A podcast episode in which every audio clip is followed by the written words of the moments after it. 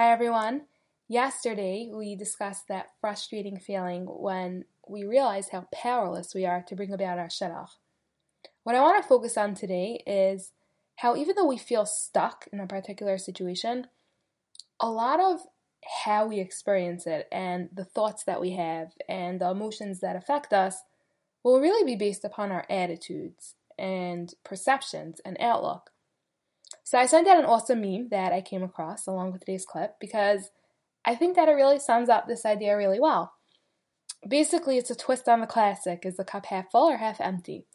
But this one shows nine different possibilities of how different types of personalities would view this. I'll run through it quickly for those of you who are listening on the podcast.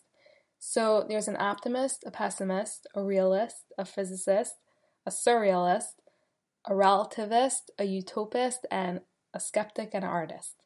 So the optimist sees it as half full, and the pessimist sees it as half empty. Those are the classics. And the realist sees it as a glass of water. The physicist sees it as a liquid and a gas.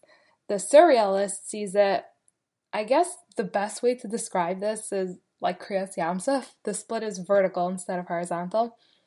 The relativist sees it as the bottom is half full and the top is half empty.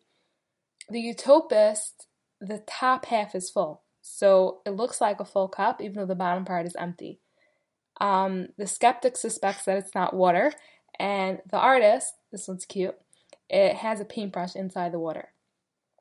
So the point that I got out of this, I'm not sure if this is even what they had in mind, but this is my take on it, is that so much of our life experiences is really about how we perceive them. They all have the same situation, the same half glass of water, but each person's attitude and view will affect how they absorb that situation. The title I chose for today is called Lucky or Unlucky. I have to admit, I did a little plagiarism here because I actually stole this title from Rev. Joey Haber on Tour Anytime Daily Dose. Um, he presented a famous scenario. It goes like this. You're standing in a bank with fifty people when suddenly a gunman runs in and starts shooting. And he hits only one person in the arm. But you happen to be that person. You go to the hospital, and the next day you're telling over the story. When you tell over the story, are you going to tell it over how lucky you were or how unlucky you were? Were you lucky or unlucky? It's obvious that you were lucky because you were just hit in the arm, but it's also obvious that you were so unlucky. Why'd you happen to be in the bank that day? fifty people he could have shot, but of all people it happens to hit you? Why did you have to be there at that time? Why did it have to be you? So are you going to tell over the story how lucky you were? That it was only your arm, that you're fine, that there were kids there who could have been shot, but it missed them? Or how unlucky you were, that you came exactly then instead of two hours earlier and you were in the wrong place at the wrong time?